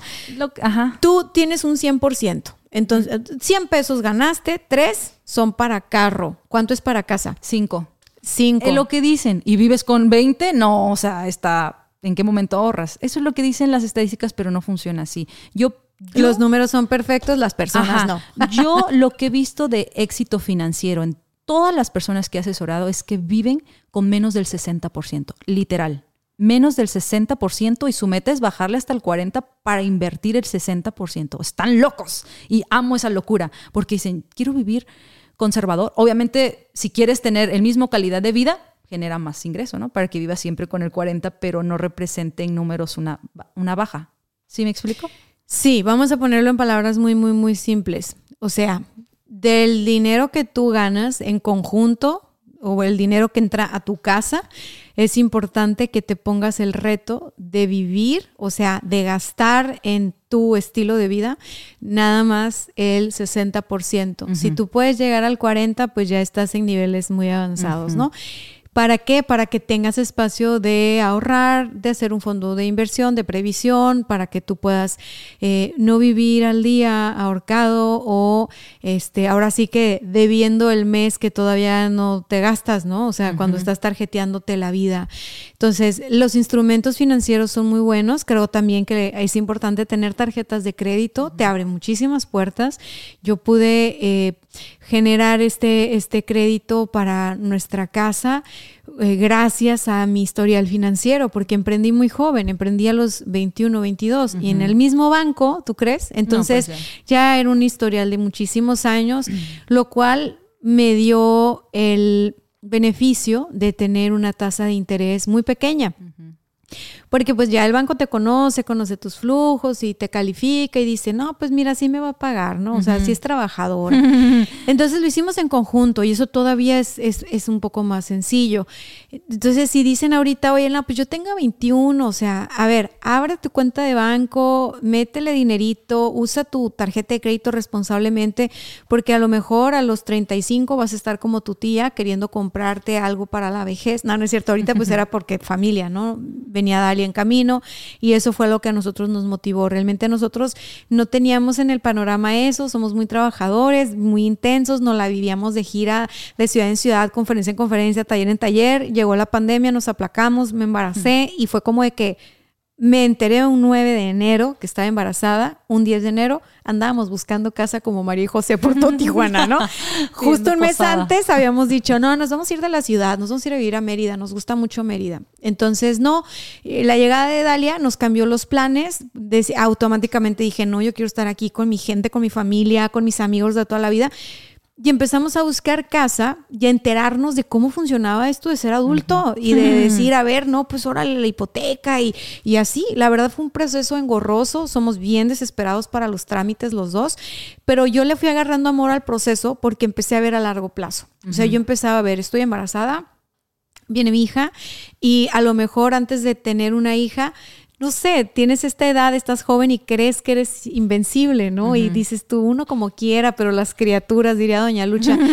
Eso nos llevó a movernos, nos movimos justo a tiempo dos años antes de que esta locura de las casas se diera, ¿no? Estos incrementos tan, tan brutales. Entonces tuvimos la fortuna de poder tener un crédito muy bajito eh, interés, una tasa del 8 me parece. Súper bien. Sí, oye, fue, ah. fue, fue una maravilla. ahorita en promedio está el 12-13% y cuando tienes excelente historial crediticio, entonces sí. No, a mí, a mí fue del 7-8, no, no te estoy muy clara ahorita y realmente a la hora de hacer la estrategia, me acuerdo que yo me senté con mi esposo y le dije, a ver, mira, si hacemos este movimiento así, así, así, no sé qué, la hipoteca nos puede acabar este, costando lo que nos cuesta lo que pagamos de renta. Entonces, entonces, las rentas van a subir. En Tijuana siempre han subido, la hipoteca se queda congelada, hay que hacer el esfuerzo.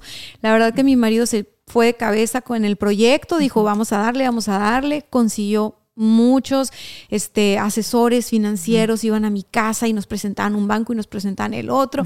Traemos un relajo. Este, Gerardo lo consiguió. O sea, al final fue como de que él me daba las opciones, yo las analizaba y yo decía, mm, me clavaba en mi Excel porque amo. Y, y decía, es que yo creo es por acá, ¿no? O es por allá. Y al final del día, pues sí, el otro día nos cayó el 20, eh, pues todavía no es de nosotros, la estamos pagando y lo que tú quieras, pero pues mal que bien, la verdad es que la propiedad ya se apreció en estos dos años. Sí. Entonces dije, ay, gracias a Dios, porque mi hija nos vino a poner como que los pies en la tierra en cuanto a madurez financiera. O sea, responsable siempre he sido y trabajadores los dos pero las decisiones que empezamos a tomar a partir de Dalia sí fueron mucho más a largo plazo, ¿sabes? No, no, dije, a mí me gustan las emociones fuertes, pero no diario. Yo necesito tener paz y tranquilidad y formar un hogar. Entonces, para los que nos están escuchando, no es tan difícil o sea, no es tan difícil. Tienes que perderle el miedo a los asesores, a hacer fila, a buscar información, a leer en internet, a ir a los bancos, a tocar la puerta, a invertirle tiempo y energía, no nada más dinero. Mucha gente no hace patrimonio porque piensa cuando tenga el dinero. Mm. No, no, no. Empiézale por la información que puede ser gratis, luego, luego por la información pagada, págale un asesor como es el caso de mi invitada. Luego el tercer paso es ya le invertí energía, ya le invertí tiempo. Bueno, bueno, en el Inter ya ahorraste una lanita, ahora viene a ahorrar, a, invertir dinero. Y, de esa manera tú dices, Dania, en Tijuana es imposible comprar. Mi reina, vete a comprar a Tecate, vete a comprar Ensenada, vete a comprar a Rosarito, vete a comprar otra ciudad. Tijuana es la más cara de México, vete a Mérida. ya, la estamos, ya la estamos encareciendo, pero da más pagable que Tijuana. Sí, hay que tener cuidado con todas esas decisiones, pero sí, y va a haber oportunidades. Siempre va a haber oportunidades. Y si tú tienes ahorrado dinero, o sea, disponible dinero en un instrumento de 24 horas, porque hay instrumentos que no te permiten sacar, pero hay instrumentos que sí en 24 horas. Y si se te presenta una oportunidad, puedes hacer patrimonio. Como ahorita en pandemia muchas personas vendieron sus carros, sus casas, sus terrenos por esta situación, ¿no? Que no tenían recurso y fueron bendecidas las otras personas que pudieron comprarlos. Pero así se van a presentar muchísimas oportunidades. Entonces, estar listos y no se desesperen. No no coman ansias. Si ustedes tienen ahorrado en un instrumento que les genera rendimiento conservador, pero que son constantes, en algún momento la vida les va a presentar una oportunidad de cualquier cosa que te haga que sumes a tu patrimonio. Ay, pues me encantó, hmm. me encantó esa reflexión que diste. No hay que comer ansias, hay que tener paciencia y disciplina para como la hormiguita, mira, poquito a poquito, pero ahí vas. O sea, no hay, no hay competencia con nadie. O sea, si tú tienes en tu generación muchos amigos que ya compraron casa y que ya liquidaron su hipoteca y que en, el, en, el, negocio van extraordinario, qué bueno, bendiciones, afortunados ellos. Tú tranquilo, tú tranquila con tu historia, o sea, no estés enfocado en el juego de nadie más, enfócate en tu juego, enfócate en tus números, enfócate en tu proyecto. Y si tú estás en pareja, habla con tu pareja de esto, no seas un jugador solitario, tienes que jugar en equipo. Y aquí no se trata de qué se supone que debe hacer un hombre o qué se supone que debe hacer una mujer, son dos seres humanos con sueños, metas y aspiraciones, la suma de esfuerzos trae resultados más grandes, organícense como, como sea que les funciona mejor en su familia y no lo dejen para después. O sea, de verdad que el tiempo pasa volando y es bien importante que tomen acción hoy por los sueños que quieren vivir mañana. ¿Con qué te despides y dónde te encuentran? Eh, me despido con, esperemos de verdad que haya eh, impactado en sus corazones esta, esta plática, porque realmente siempre lo hago todo con, con, corazón y con mucha energía, porque dijimos que íbamos a dar toda la energía aquí y me despido con esas palabras, ¿no? Que tengan paciencia. Y yo siempre les digo, mis pacientes financieros, así van a poder alcanzar sus metas. Tengan claridad en su vida, sincérense consigo mismos y ese es el primer paso. ¿ok? Y después ya vamos tomando acciones para cumplir sus sueños. Yo soy la chica finanzas y aparezco así en todas las redes, en Instagram, LinkedIn, eh, TikTok. Mi página también es La Chica Finanzas, toda La Chica Finanzas y próximamente pues mi podcast. Ya, para cuando sale este episodio ya está tu podcast arriba, ¿eh? estamos, estamos grabando con mucho tiempo de anticipación, entonces Tú ya dale, se va a llamar igual, ¿no? La chica Soy la finanzas. chica finanzas. Buenísimo. Antes de irnos, me gustaría que nos comentaras cuál es tu definición de éxito en este momento. Para mí el éxito es tener libertad de estar con las personas que amo.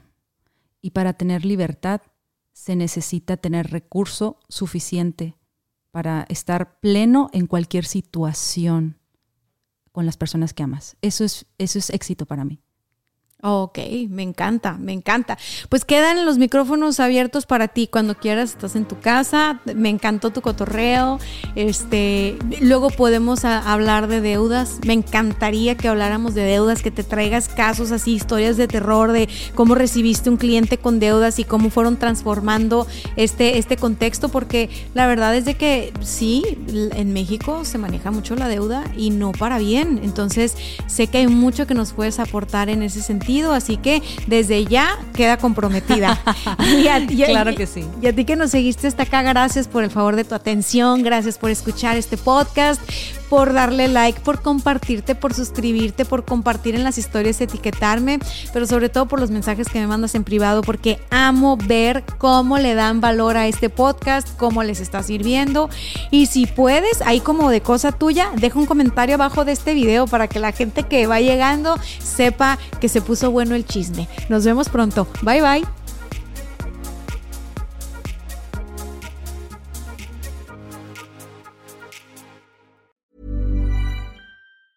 Ever catch yourself eating the same flavorless dinner three days in a row? Dreaming of something better? Well, HelloFresh is your guilt-free dream come true, baby. It's me, Kiki Palmer. Let's wake up those taste buds with hot, juicy pecan-crusted chicken or garlic butter shrimp scampi. Mm. Hello Fresh. Stop dreaming of all the delicious possibilities and dig in at HelloFresh.com. Let's get this dinner party started.